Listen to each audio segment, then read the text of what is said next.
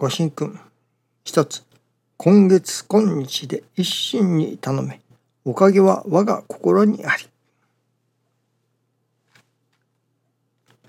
お道の信心は究極のところ。安心のおかげをいただくことである。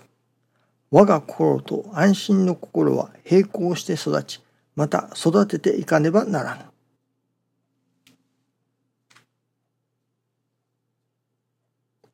おかげは我が心にあり。これは神様が教祖様に教えてくださったことですね。この信心の教えというのでしょうか。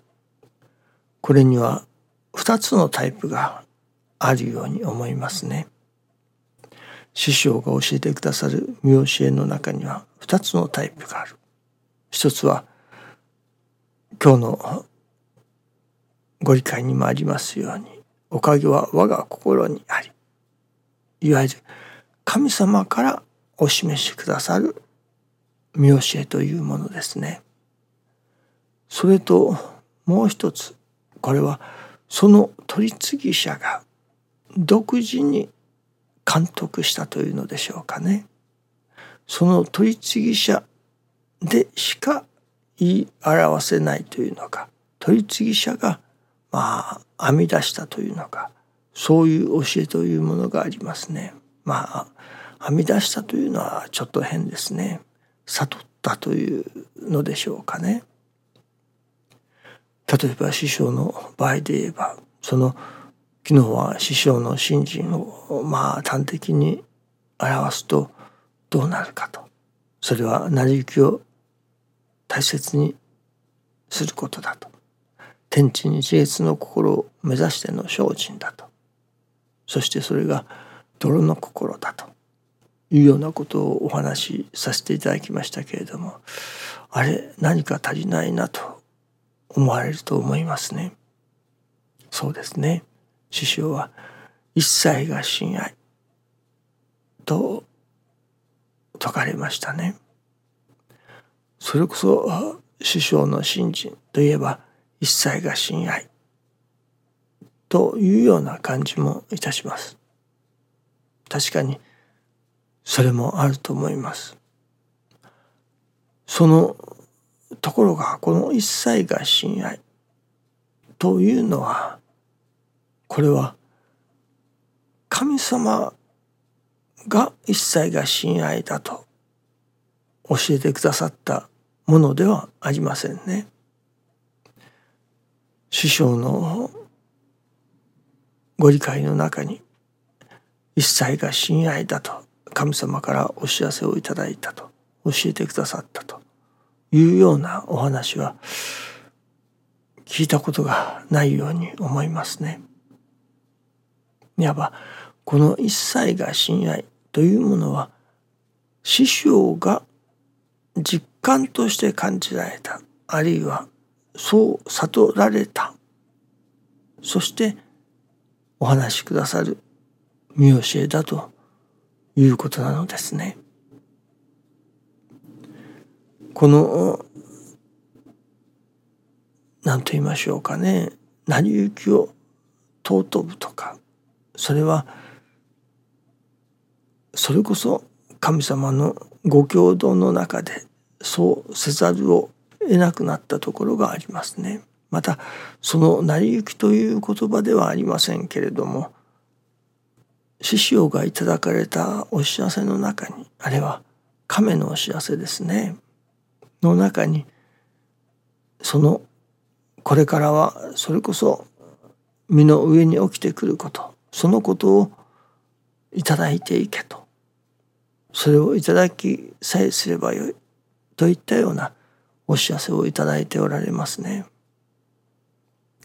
ですから成り行きをいただいていく尊というようなことは神様のお知らせの中にあると思うのですね。ところが一切が親愛だとは神様は一言もおっしゃっておられない。ただ師匠がそのさあこれは一切親愛というのは間違いだったのだろうかと。ふと迷われた時に貫けと。あのイノシシに乗った大黒様の図柄の日本手ぬぐいですね。あのお話ご理解がありますね。ですから神様は貫けとはおっしゃったけれどもそうだ。一切が親愛だ。とはおっしゃっておられないのですね。ですから神様から教えてくださる教えと取り次ぎ者が取り次ぎ者の中でそれこそ自らの新人体験の中で感じる見教えというのでしょうかね。感じる心の状態というのでしょうかね。あこれは一切が親愛だ。あるいはあこれはこのお働きは神様のお働きだ。なるほどこれはおかげだ。といったような取り次ぎ者の心で感じ取る。あるいは悟るとでも言うのでしょうかね。そういう取り次ぎ者の心で感じ取る。あるいは悟る。そういうものがいるわけですね。ただ神様から右から左に教えていただく。ということ。それも大切ですけれどもそれだけではない。取次者の心から練り出していく。そういうものがまた必要だということですね。教祖様のご理解にも聞くだけではない。我が心からも練り出せといったようなご理解が確かありましたね。その自らの心で監督するというのか悟るというのかそういうものがやはりいるということですね。そしてその悟ったもの感じたもの例えば師匠が一切が親愛だなと感じ取られた。そしてそれが神様に通うというのでしょうかね。神様がそうだと。よくそのことが分かってくれたなと。これは神様が氏子に分かってほしい。いわば監督してほしい。悟ってほしい。というそのことはいよいよのことになるとまあ教えてはくださらない。ところがあるようですね。それは氏子が自ら悟っていかねばならない。ところがあると。神様から教えてもらったからといってそれが分かるものではない。